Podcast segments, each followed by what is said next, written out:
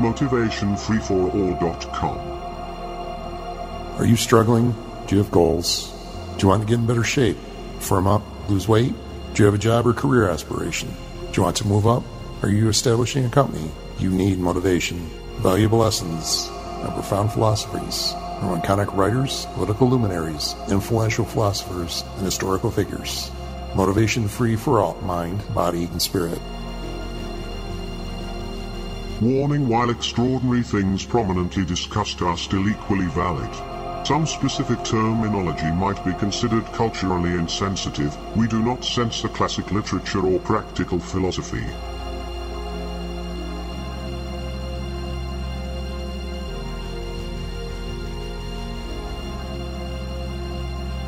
Economics by Aristotle. Translated by Edward Seymour Forster. Read in English by Jeffrey Edwards.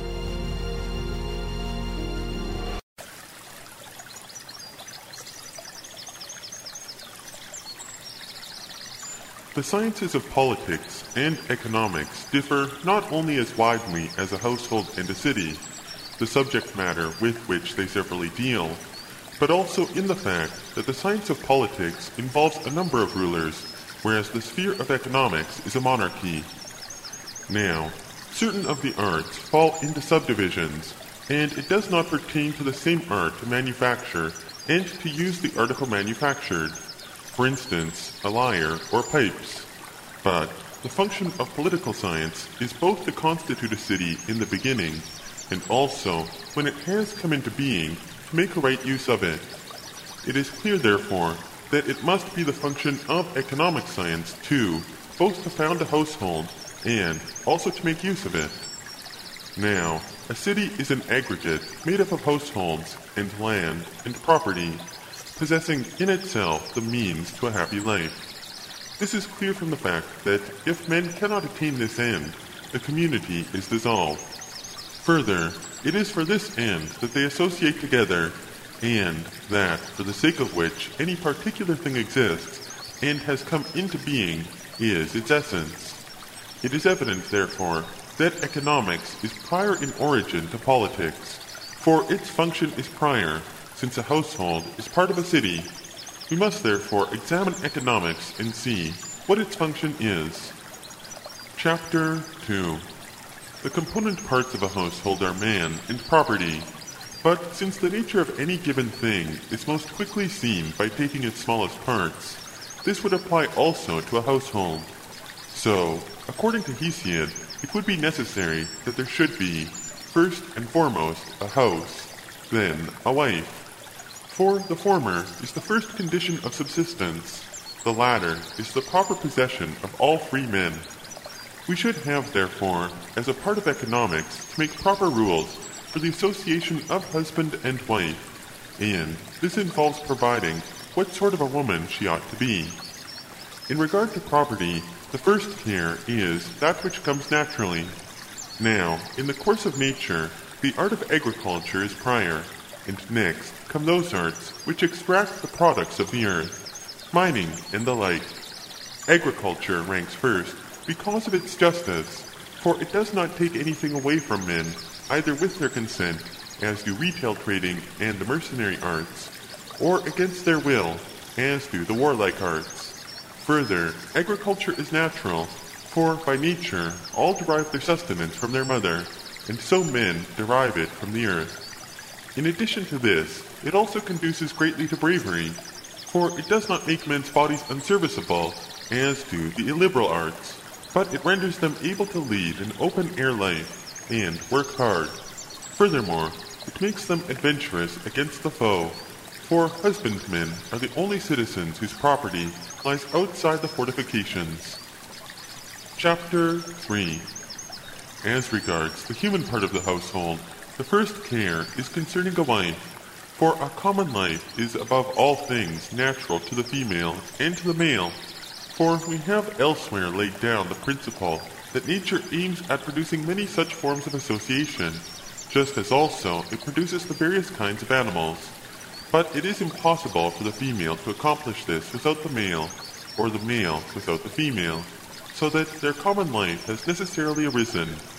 Now, in the other animals, this intercourse is not based on reason, but depends on the amount of natural instinct which they possess, and is entirely for the purpose of procreation. But in the civilized and more intelligent animals, the bond of unity is more perfect, for in them we see more mutual help and goodwill and cooperation. Above all, in the case of man, because the female and the male cooperate to ensure not merely existence, but a good life. And the production of children is not only a way of serving nature, but also of securing a real advantage. For the trouble which parents bestow upon their helpless children when they are themselves vigorous is repaid to them in old age when they are helpless by their children, who are then in their full vigor. At the same time also, nature thus periodically provides for the perpetuation of mankind as a species, since she cannot do so individually. Thus, the nature both of the man and of the woman has been preordained by the will of heaven to live a common life. For they are distinguished in that the powers which they possess are not applicable to purposes in all cases identical, but in some respects their functions are opposed to one another, though they all tend to the same end. For nature has made the one sex stronger, the other weaker, that the latter, through fear, may be the more cautious, while the former, by its courage, is better able to ward off attacks, and that the one may acquire possessions outside the house, the other preserve those within. In the performance of work, she made one sex able to lead a sedentary life, and not strong enough to endure exposure, the other less adapted for quiet pursuits, but well constituted for outdoor activities. And, in relation to offspring, she has made both share in the procreation of children, but each render its peculiar service towards them, the woman by nurturing, the man by educating them. Chapter 4 First, then, there are certain laws to be observed towards a wife, including the avoidance of doing her any wrong, for thus a man is less likely himself to be wronged. This is inculcated by the general law, as the Pythagoreans say, that one least of all should injure a wife as being a suppliant and seated at the hearth. Now, wrong inflicted by a husband is the formation of connections outside his own house. As regards sexual intercourse, a man ought not to accustom himself not to need it at all, nor to be unable to rest when it is lacking, but so as to be content with or without it. The saying of Hesiod is a good one. A man should marry a maiden that habits discreet he may teach her, for dissimilarity of habits tends more than anything to destroy affection. As regards adornment, husband and wife ought not to approach one another with false affection in their person any more than in their manners. For if the society of husband and wife requires such embellishment, it is no better than play acting on the tragic stage.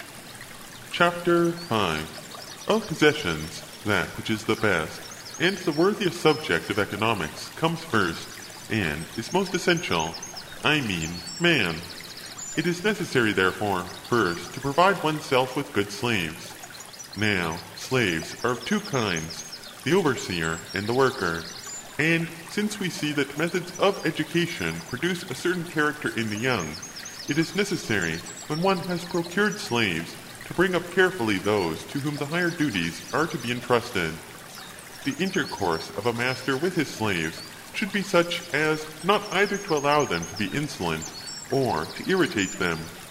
To the higher class of slaves, he ought to give some share of honor, and to the workers, abundance of nourishment. And since the drinking of wine makes even free men insolent, and many nations, even of free men, abstain therefrom, the Carthaginians, for instance, when they are on military service, it is clear that wine ought never to be given to slaves, or at any rate, very seldom. Three things make up the life of a slave work, punishment, and food. To give them food, but no punishment, and no work, makes them insolent. And that they should have work and punishment, but no food, is tyrannical and destroys their efficiency. It remains, therefore, to give them work and sufficient food. For it is impossible to rule over slaves without offering rewards, and a slave's reward is his food. And, just as all other men become worse when they get no advantage by being better, and there are no rewards for virtue and punishments for vice, so also is it with slaves. Therefore, we must take careful notice and bestow or withhold everything, whether food or clothing or leisure or punishments, according to merit, in word and deed, following the practice adopted by physicians in the matter of medicine, remembering at the same time that food is not medicine because it must be given continually. The slave who is best suited for his work is the kind that is neither too cowardly nor too courageous. Slaves who have either of these characteristics are injurious to their owners. Those who are too cowardly lack endurance, while the high-spirited are not easy to control. All ought to have a definite end in view, for it is just and beneficial to offer slaves their freedom as a prize, for they are willing to work when a prize is set before them, and a limit of time is defined. One ought to bind slaves to one's service by the pledges of wife and children, and not to have many persons of the same race in a household, as is the case in a city. One ought to provide sacrifices and pleasures more for the sake of slaves than for freemen, for in the case of the former there are present more of the reasons why such things have been instituted. Chapter 6 The economist ought to possess four qualities in relation to wealth. He ought to be able to acquire it, and to guard it. Otherwise, there is no advantage in acquiring it, but it is a case of drawing water with a sieve, or the proverbial jar with a hole in it. Further, he ought to be able to order his possessions aright, and make a proper use of them, for it is for these purposes that we require wealth. The various kinds of property ought to be distinguished, and those which are productive ought to be more numerous than the unproductive, and the sources of income ought to be so distributed that they may not run a risk with all their possessions at the same time. For the preservation of wealth, it is best to follow both the Persian and the Laconian methods. The Attic system of economy is also useful, for they sell their produce and buy what they want and thus there is not the need of a storehouse in the smaller establishments. The Persian system was that everything should be organized and that the master should superintend everything personally, as Dio said of Dionysius. For no one looks after the property of others as well as he looks after his own, so that as far as possible a man ought to attend to everything himself. The sayings of the Persian and the Libyan may not come amiss, the former of whom, when asked what was the best thing to fatten a horse, replied, his master's eye, while the Libyan, when asked what was the best manure, answered, the landowner's footprints. Some things should be attended to by the master, others by his wife, according to the sphere allotted to each, in the economy of the household. Inspections need only be made occasionally in small establishments, but should be frequent where overseers are employed. For perfect imitation is impossible unless a good example is set, especially when trust is delegated to others. For unless the master is careful, it is impossible for his overseers to be careful.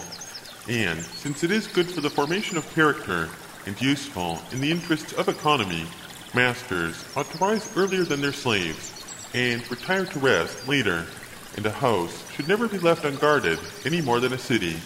And when anything needs doing, it ought not to be left undone, whether it be day or night. There are occasions when a master should rise while it is still night, for this helps to make a man healthy and wealthy and wise. On small estates, the attic system of disposing of the produce is a useful one, but on large estates, where a distinction is made between yearly and monthly expenditure, and likewise between the daily and the occasional use of household appliances, such matters must be entrusted to overseers. Furthermore, a periodical inspection should be made in order to ascertain what is still existing and what is lacking. The house must be arranged both with a view to one's possessions and for the health and well-being of its inhabitants. By possessions, I mean the consideration of what is suitable for produce and clothing, and, in the case of produce, what is suitable for dry, and what for moist produce, and, amongst other possessions, what is suitable for property, whether animate or inanimate, for slaves and freemen, women and men, strangers, and citizens. With a view to well-being and health, the house ought to be airy in summer and sunny in winter. This would be best secured if it faces north and is not as wide as it is long. In large establishments, a man who is no use for other purposes seems to be usefully employed as a doorkeeper to safeguard what is brought into and out of the house. For the ready use of household appliances, the Laconian method is a good one, for everything ought to have its own proper place, and so be ready for use, and not require to be searched for. He who intends to practice economy aright ought to be fully acquainted with the places in which his labor lies, and to be naturally endowed with good parts, and deliberately industrious and upright. For if he is lacking in any of these respects, he will make many mistakes in the business which he takes in hand. Now, there are four kinds of economy that of the king, royal economy, that of the provincial governor, satrapic economy, that of the city, political economy, and that of the individual, personal economy. This is a broad method of division, and we shall find that the other forms of economy fall within it. Of these, the royal is the most important and the simplest. The political is the most varied and the easiest. The personal, the least important and the most varied. They must necessarily have most of their characteristics in common, but it is the points which are peculiar to each kind that we must consider. Let us therefore examine royal economy first. It is universal in its scope, but has four special departments the coinage, exports, imports, and expenditure. To take each of these separately, in regard to the coinage, I mean the question as to what coin should be struck, and when it should be of a high and when of a low value. In the matter of exports and imports, what commodities it will be advantageous to receive from the satraps under the royal rule, and dispose of and when. In regard to expenditure, what expenses ought to be curtailed and when, and whether one should pay what is expended in coin or in commodities which have an equivalent value. Let us next take satrapic economy. Here we find six kinds of revenue from land, from the peculiar products of the district, from merchandise, from taxes, from cattle, and from all other sources. Of these, the first and most important is that which comes from land, which some call tax on land produce, others tithe. Next in importance is the revenue from peculiar products, from gold, or silver, or copper, or anything else which is found in a particular locality. Thirdly comes that derived from merchandise. Fourthly, the revenue from the cultivation of the soil and from market dues. Fifthly, that which comes from cattle, which is called tax on animal produce or tithe. And sixthly, that which is derived from other sources, which is called the poll tax or tax on handicraft. Thirdly, let us examine the economy of the city. Here, the most important source of revenue is from the peculiar products of the country. Next comes that derived from merchandise and customs. And lastly, that which comes from the ordinary taxes. Fourthly and lastly, let us take personal economy. Here we find wide divergences because economy is not necessarily always practiced with one aim in view. It is the least important kind of economy because the incomings and expenses are small. Here, the main source of revenue is the land. Next, other kinds of property, and thirdly, investments of money. Further, there is a consideration which is common to all branches of economy, and which calls for the most careful attention, especially in personal economy, namely, that the expenditure must not exceed the income. Now that we have mentioned the divisions of the subject, we must next consider whether if the satrapy, or city, with which we are dealing can produce all, or the most important revenues which we have just distinguished, some, rather than others, ought to be employed.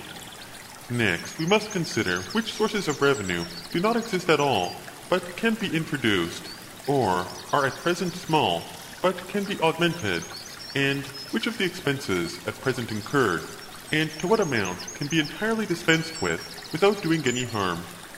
We have now mentioned the various kinds of economy and their constituent parts.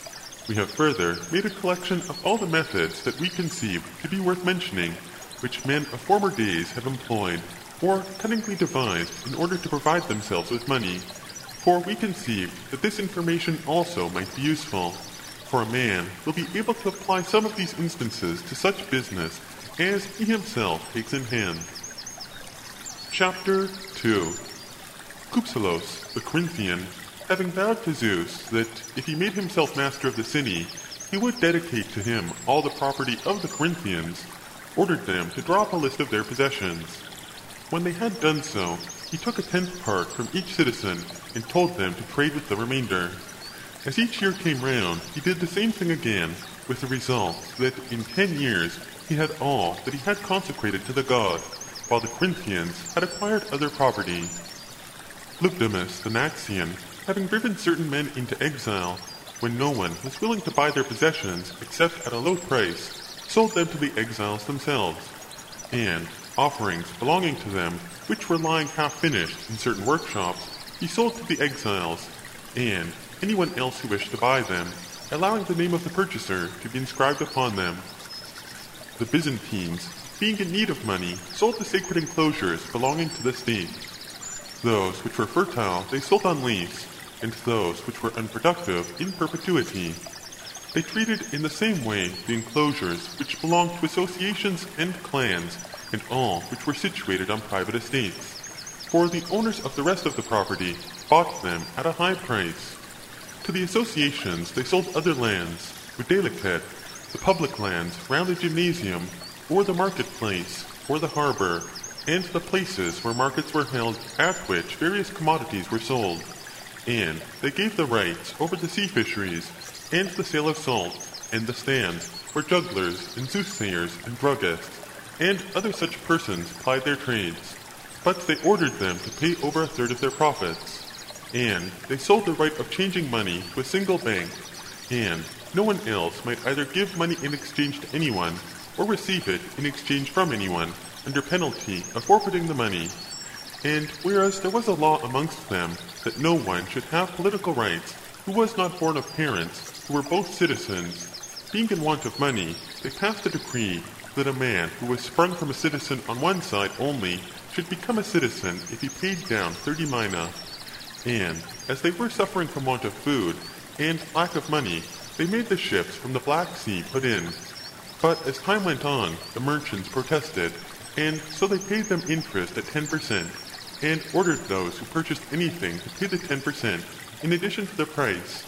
And whereas certain resident aliens had lent money on mortgage property, because these had not the right to hold property, they passed a decree that anyone who wished could obtain a title to the property by paying a third of the loan to the state.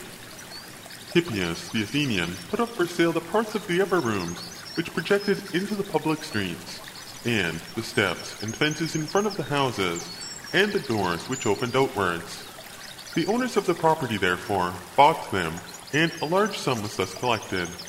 He also declared the coinage then current in Athens to be base, and fixing a price for it, ordered it to be brought to him. But when they meant to consider the striking of a new type of coin, he gave them back the same money again. And if anyone was about to equip a trireme, or a division of cavalry, or to provide a tragic chorus or incur expense on any other such state service, he fixed a moderate fine and allowed him, if he liked, to pay this and be enrolled amongst those who had performed state services. He also ordered that a measure of barley and another of wheat and an obol should be brought to the priestess of Athena on the Acropolis on behalf of anyone who died, and that the same offering should be made by anyone to whom a child was born. The Athenians, who dwell in Potidaea, being in need of money to carry on war, ordered all the citizens to draw up a list of their property, each man enrolling not his whole property collectively in his own deme, but each piece of property separately in the place where it was situated, in order that the poor might give in an assessment. Anyone who possessed no property was to assess his own person at two mina. On the basis of this assessment, they contributed each in full to the state the amount enjoined. Sosipolis of Antissa, when the city was in want of money, since the citizens were wont to celebrate the feast of Dionysus with great splendor, and every year went to great expense in providing, amongst other things, very costly victims, persuaded them, when the festival was near at hand, to vow to Dionysus that they would give double offerings the next year, and to collect and sell the dedications for the current year. Thus, a substantial sum was collected for the needs of the moment. The people of Lampsacos, expecting a large fleet of triremes to come against them, ordered the dealers to sell a medimnus of barley meal, of which the market price was four drachmae at six drachmae, and a cruse of oil, the price of which was three drachmae at four drachmae and a half, and likewise wine and the other commodities. The individual seller thus received the usual price while the city gained the surplus, and so was well provided with money.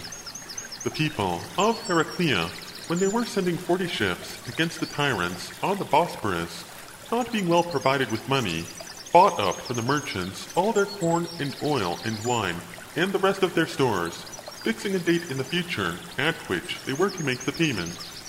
Now, it suited the merchants better to sell their cargoes wholesale rather than retail, so the people of Heraclea giving the soldiers two months' pay, took the provisions with them on board merchant vessels, and put an official in charge of each of the ships.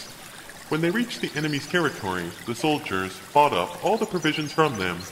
Thus, money was collected before the generals had to pay the soldiers again, and so the same money was distributed time after time until they returned home. When the Samians begged for money for their return home, the Lacedaemonians passed a decree that they would fast for one day, themselves and their households and their beasts of burden, and would give to the Samians the amount that each of them usually expended. The Chalcedonians, having a large number of foreign mercenaries in their city, owed them pay which they could not give them. They therefore proclaimed that if any citizen or resident alien had any right of seizure against any state or individual, and wished to exercise it, they should give in their names. When many did so, they seized the ships, which sailed into the Black Sea on a plausible pretext, and appointed a time at which they promised to give an account of their captures.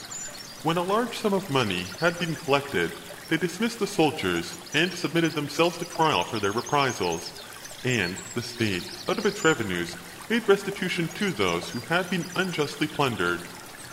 When the people of Cyzicus were at variance, and the popular party had gained the upper hand, and the wealthy citizens had been imprisoned, they passed a decree, since they owed money to their soldiers, that they would not put their prisoners to death, but would exact money from them and send them into exile. The Chians, who have a law that a public register of debts should be kept, being in want of money, decreed that debtors should pay their debts to the state, and that the state should disperse the interest from its revenues to the creditors until they should reach their former state of prosperity.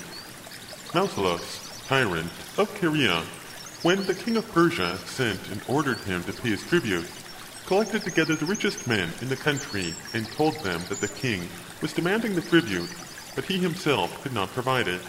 And certain men who had been suborned to do so immediately promised to contribute, and named the amount that each would give. Upon this, the wealthier men, partly through shame and partly from fear, promised, and actually contributed far larger sums.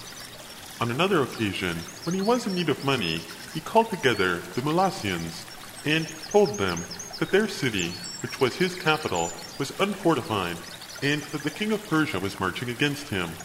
He therefore ordered the Mylassians each to contribute as much money as possible, saying that by what they paid now, they would save the rest of their possessions. When a large contribution had been made, he kept the money and told them that at the moment the god would not allow them to build the wall. Condylus, the governor under Mausolus, whenever during his passage through the country anyone brought him a sheep, or a pig, or a calf, used to make a record of the donor and the date and ordered him to take it back home and keep it until he returned. When he thought that sufficient time had elapsed, he used to ask for the animal which was being kept for him and reckoned up and demanded the produce tax on it as well, and any trees which projected over or fell into the royal roads he used to sell his profits, and if any soldier died, he demanded a drachma as a toll for the corpse passing the gates. And so, he not only received money from this source, but also the officers could not deceive him as to the date of the soldier's death. Also, noticing that the Lycians were fond of wearing their hair long, he pretended that a dispatch had come from the king of Persia ordering him to send hair to make false fringes, and that he was therefore commanded by to cut off their hair. He therefore said that if they would pay him a fixed poll tax, he would send for hair to Greece. They gladly gave him what he asked, and a large sum of money was collected from a great number of them. Aristotle, the Rhodian, who was governor of Phocaea, was in want of money. Perceiving, therefore, that there were two parties amongst the Phocaeans, he made secret overtures to one party, saying that the other faction was offering him money on condition that he would turn the scale in their favor, but that for his own part he would rather receive money from them and give the direction of affairs into their hands. When they heard this, those who were present immediately gave him the money, supplying him with all he asked for. He then went to the other party and showed them what he had received from their opponents, whereupon they also professed their willingness to give him an equal sum. So he took the money from both parties and reconciled them one with another.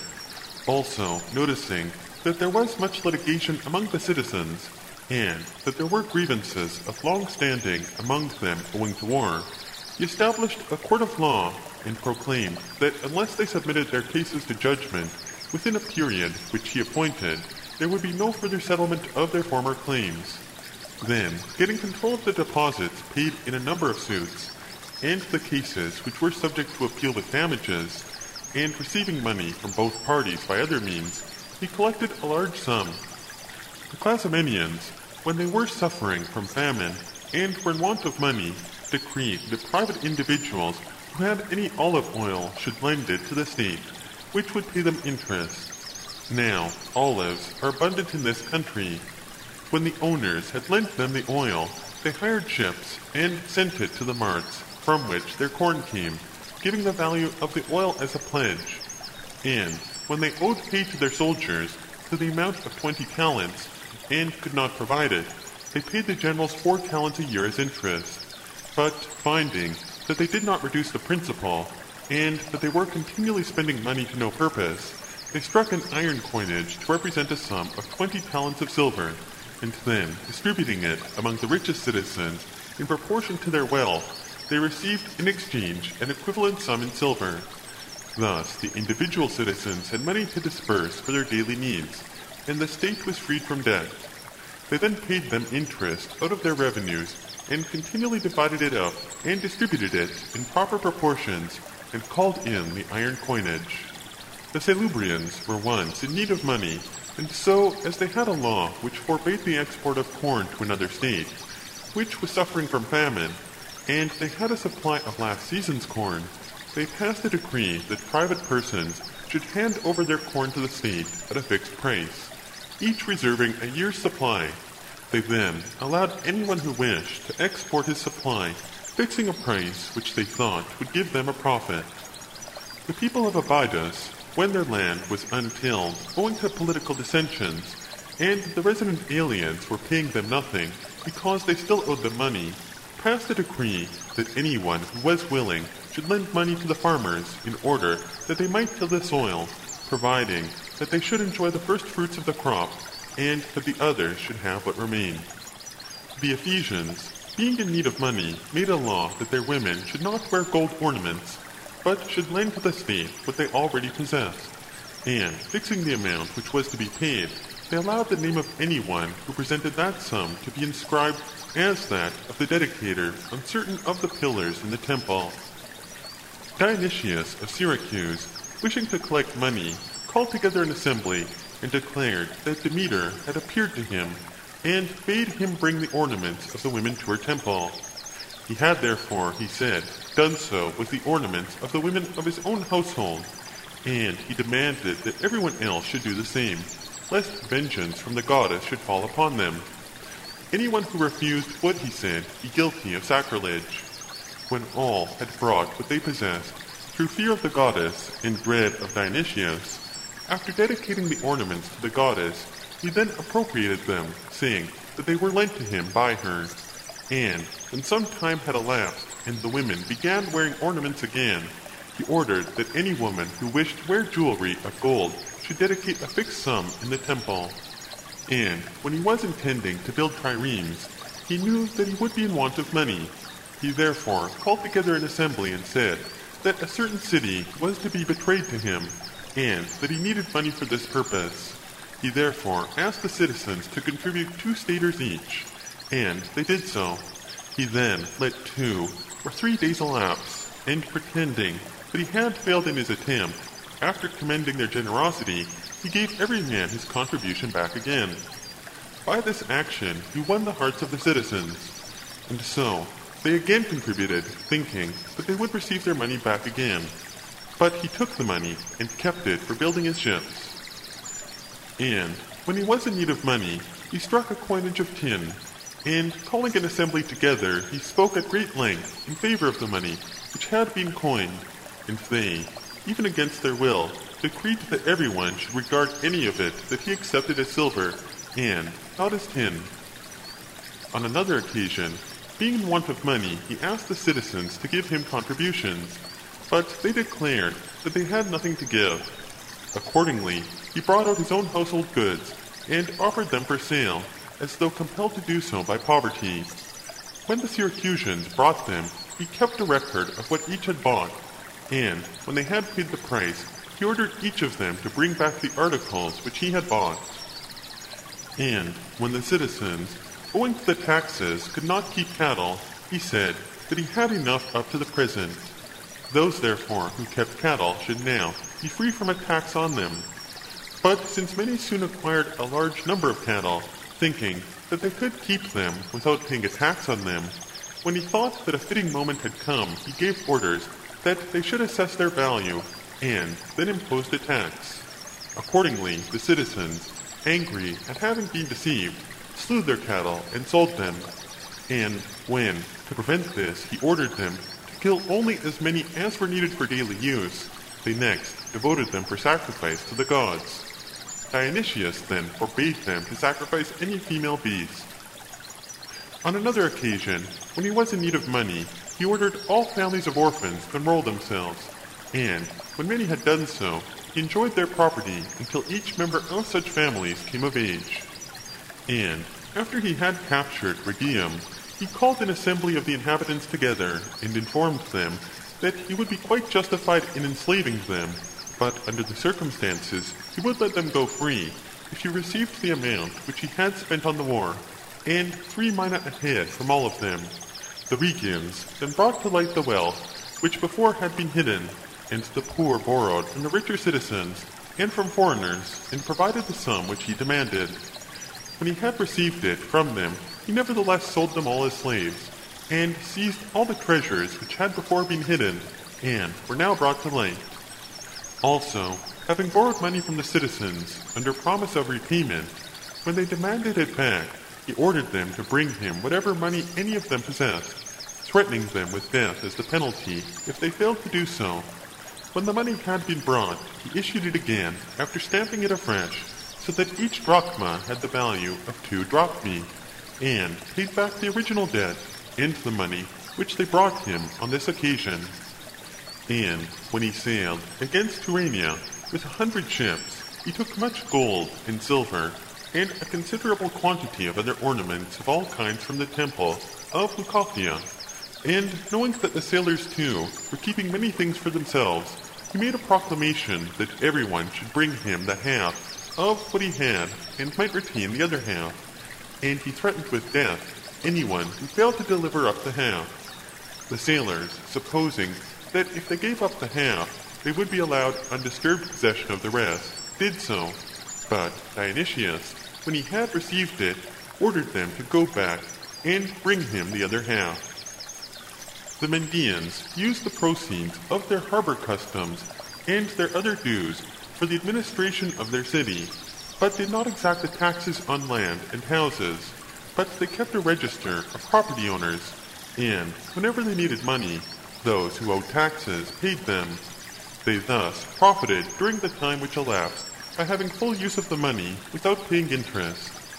When they were at war with the Olynthians and needed money, seeing that they had slaves, they decreed that a female and a male slave should be left to each citizen and the rest sold, so that private individuals might lend money to the state. Callistratus, when the harbor dues in Macedonia were usually sold at 20 talents, made them fetch double that price. For noticing that the richer men always bought them because it was necessary that the sureties provided for the 20 talents should be possessed of one talent, he proclaimed that anyone who liked could purchase them, and that sureties should be provided for only a third, or any other proportion which he could persuade them each to guarantee. Timotheus, the Athenian, when he was at war with the Olynthians and in need of money, struck a bronze coinage and distributed it to the soldiers. When they protested, he told them that the merchants and retailers would all sell their goods on the same terms as before. He then told the merchants if they received any bronze money to use it again to buy the commodities sent in for sale from the country and anything which was brought in as plunder, and said that if they brought him any bronze money which they had left over, they should receive silver for it.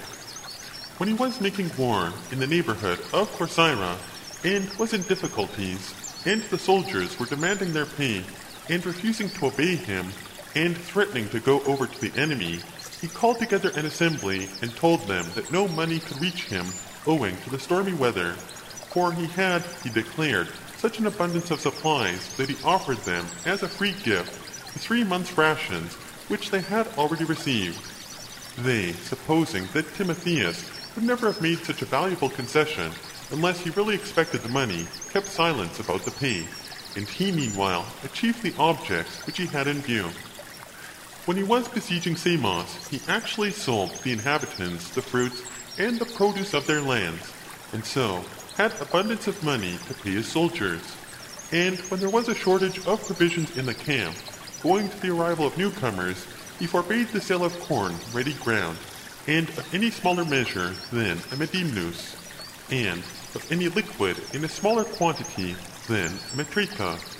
Accordingly, the commanders of divisions and companies bought up provisions wholesale and distributed them to the soldiers, while the newcomers brought their own provisions with them, and, when they departed, sold anything that they had left. The result was that the soldiers had an abundance of provisions.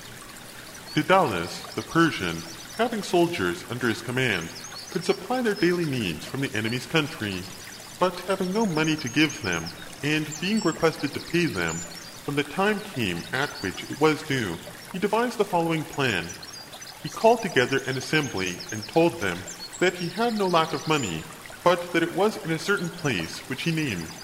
He therefore moved his camp and started to march thither.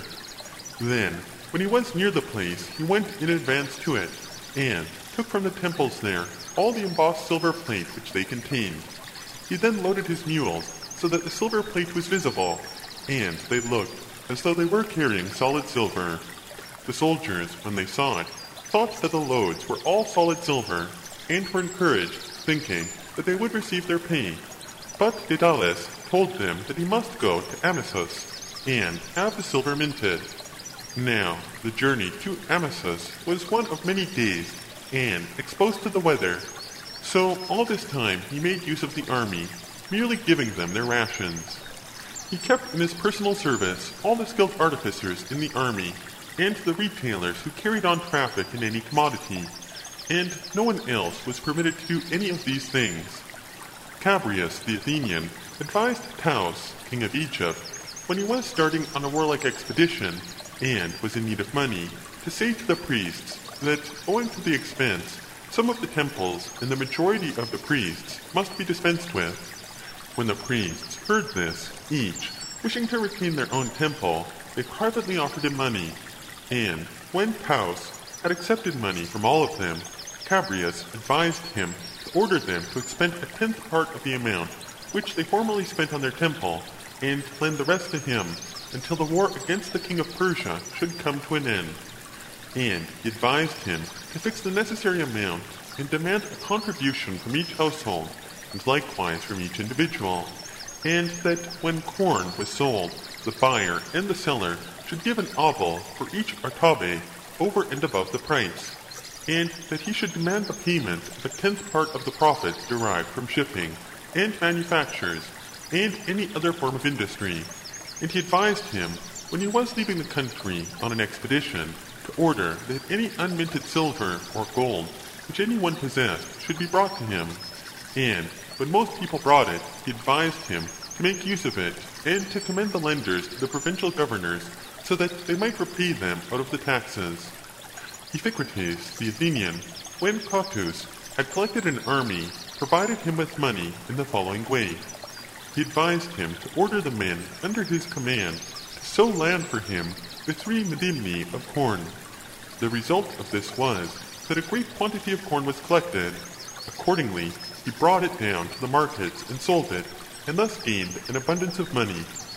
Cotys, the Thracian, tried to borrow money from the Perinthians so that he might collect an army, but the Perinthians refused to give him any. He therefore begged them, at any rate, to grant him some men from among their citizens to act as a garrison for certain strongholds, in order that he might make full use of the soldiers who were at present on duty there. To this request they promptly acceded, thinking that they would thus obtain possession of these strongholds. But Cotys threw into prison those who were sent, and ordered the Perinthians to recover them by sending him the money which he wished to borrow from them. Mentor, the Rhodian, having arrested Hermeias and seized his estates, allowed the overseers whom Hermeias had appointed to retain their positions. But when they all felt secure and took steps to recover anything which had been hidden or deposited for safety elsewhere, he arrested them and deprived them of all they had. Memnon, the Rhodian, after making himself master of Lampsacus, was in need of money. He therefore exacted a heavy tribute from the richest citizens, telling them that they could collect it from the rest of the citizens. But when the latter had contributed, he ordered them to lend him this sum as well, fixing a period within which he would pay them back. On another occasion, when he was in need of money, he demanded contributions from them, saying that they should be repaid out of the revenues. They therefore contributed, thinking that they would soon receive their money back. But when the time was at hand for the payment of the revenues, he told them that he needed these revenues as well, but would repay them later with interest. He also excused himself from paying the rations and wages of those who were serving under him for six days in the year, declaring that on these days they had no watch to keep, no marching, and no expenses, meaning the omitted days. Footnote Memnon's argument seems to have been that of the twelve months in the year, six were hollow months, i.e., had only 29 days, and that since 30 was the proper number of days in a month, he would be paying them for six days too much, if he gave them the same amount for a hollow as for a full month. End footnote. As he was already giving the soldiers their rations on the second day of the new month, he thus passed over three days in the first month, and five by the following month, and so he gradually gained on them till he reached a total of thirty days. Footnote The year, consisting of twelve months of twenty-nine and thirty days alternately. In the first month he docked them of three days' pay, one day on the ground that it was a hollow month, and two days by paying them in advance on the second day for the rest of the month.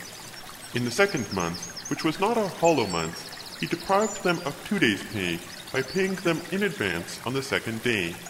They thus lost five days in each period of two months, i.e., a total of thirty days in the year. End footnote. Charidemos of Oreus, who held certain places in Aeolia, when Artabazos was marching against him, needed money to pay his soldiers. At first, then, the citizens gave him contributions, but afterwards they declared that they had nothing left to give.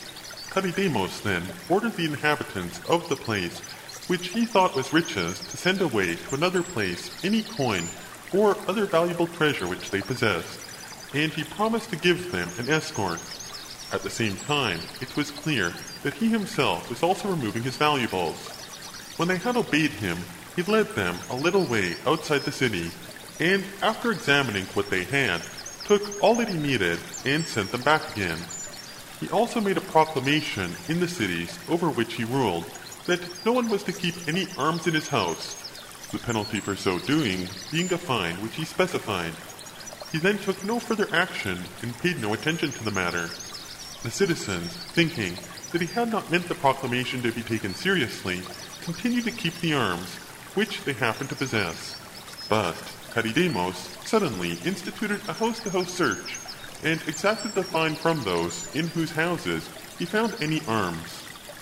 A certain Philoxenos, a Macedonian, who was satrap of Caria, being in need of money, said that he intended to celebrate the Dionysia, and he nominated the richest of the Carians to defray the cost of the choruses, and gave directions as to what they had to supply. But seeing that they were annoyed, he sent to them secretly and asked them what they were willing to give to be released from serving. They declared their readiness to give considerably more than they thought it would cost them in order to be freed from the trouble and the neglect of their private affairs which it would entail. Philoxenos accepted what they offered and put others on the list until he received from them what he wanted and what each could spare. Evisus, the Syrian, being satrap of Egypt, discovering that the provincial governors were on the point of revolting from him, summoned them to the palace and hanged them all, and ordered that their relatives should be told that they were in prison. Their relatives, therefore, severally began to negotiate on their behalf, and tried to buy the release of the captives. Eviasus made an agreement in each case, and, after receiving the sums for which he had stipulated, restored them to their relatives, dead. Cleomenes, an Alexandrian, who was satrap of Egypt, when there was a severe famine everywhere else, while Egypt was less seriously affected, forbade the export of corn, and when the provincial governors declared that they would not be able to pay the tribute because corn could not be exported, he cancelled the prohibition but put a heavy tax on the corn.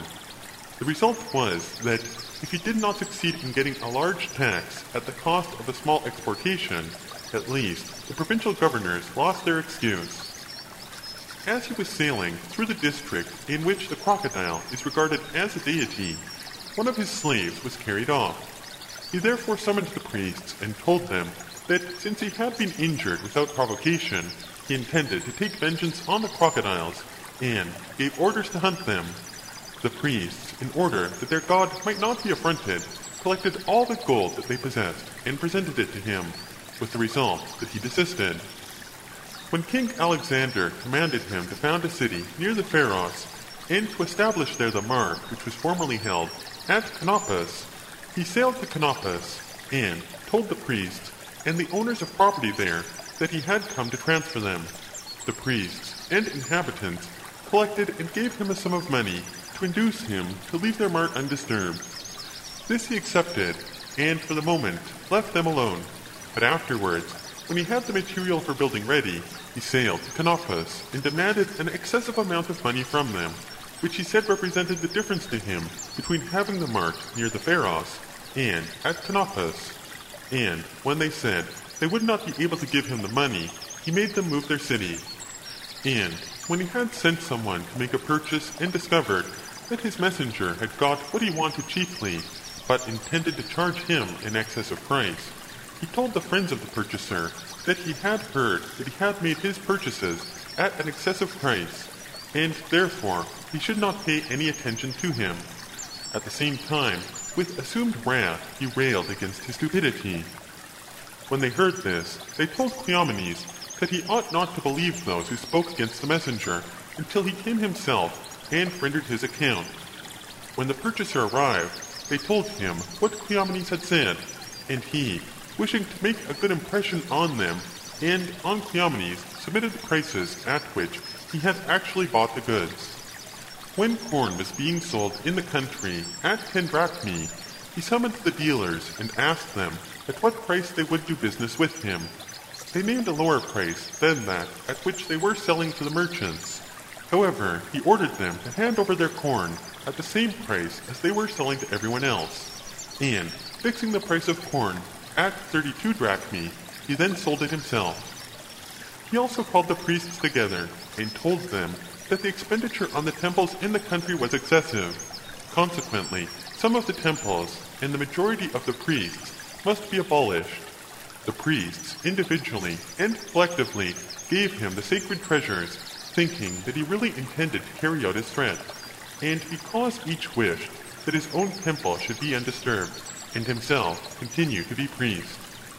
Artamenes, the Rhodian, being put by Alexander in charge of the roads round Babylon, raised money in the following way. An ancient law existed in Babylonia that anything which was brought into the country should pay a duty of 10%, but no one ever enforced it. Artamenes, waiting till all the satraps and armies were expected, and no small number of ambassadors and craftsmen summoned from abroad, bringing others with them, and persons traveling on their own private affairs, and many gifts were being brought in, exacted the 10% duty according to the existing law. On another occasion, when providing the slaves who were to serve in the army, he commanded that any owner who wished should register the value which he put upon them, and they were to pay eight drachmae a year. If the slave ran away, the owner was to receive the price which he had registered. Many slaves, being registered, he amassed a considerable sum of money, and whenever any slave ran away, he ordered the satrap of the country in which the camp was situated to recover the runaway, or else to pay the price to the owner. Ophelus, the Olynthian, having appointed a superintendent over the province of Athribis, when the provincial governors of that district came to him and expressed their willingness to pay of their own accord a much larger sum, and begged him to dismiss the superintendent whom he had just appointed, asked them if they would be able to pay what they promised. When they answered in the affirmative, he left the superintendent at his post and bade him exact the amount of tribute which they themselves had assessed. Thus, he did not think it right either to degrade the official whom he had appointed or to impose a heavier tribute upon them than they themselves had fixed. But at the same time, he himself received a far larger amount of money. Pythocles, the Athenian, recommended to the Athenians that the state should take the lead from the mines at Laurium out of private hands at the market price of two drachmae, and that they should then themselves fix the price at six drachmae, and so sell it. Chabrias, when crews had been enrolled for a hundred and twenty ships, and Taus only needed sixty, ordered the crews of the sixty ships which remained behind to supply those who sailed with two months' provisions, or else to sail themselves. They, wishing to attend to their own affairs, complied with his demand. Artamenes ordered the satraps to keep the storehouses filled along the royal roads according to the custom of the country.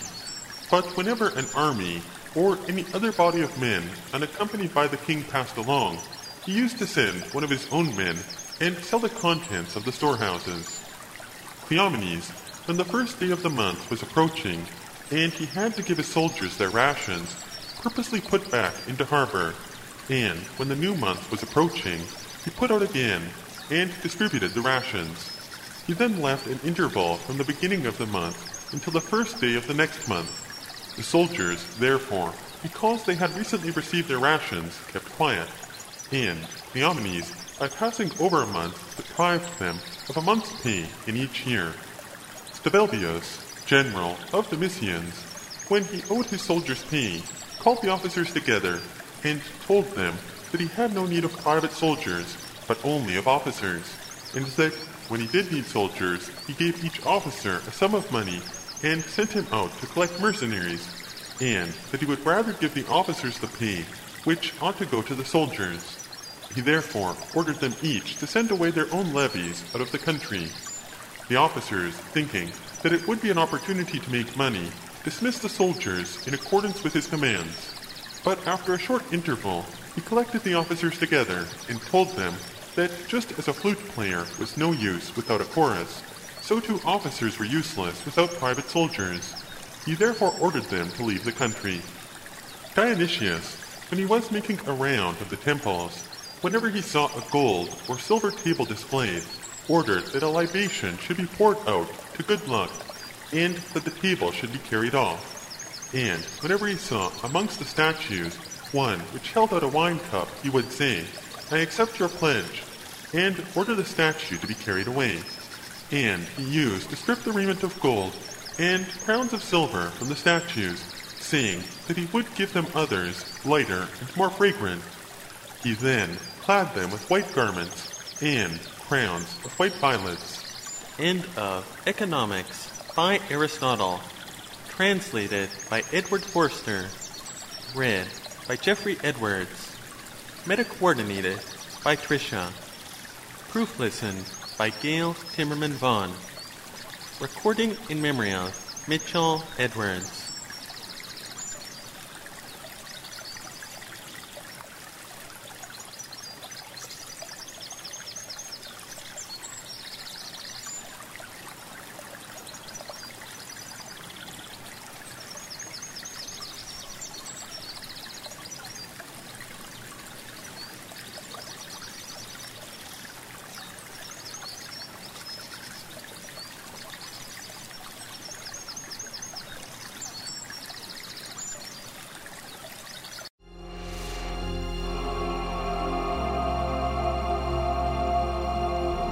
Motivation Free for All.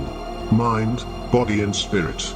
Was created, developed, post-produced and edited, with original music composed and produced by C.J. Glickman. Glickman Digital Media. Your culture's edge.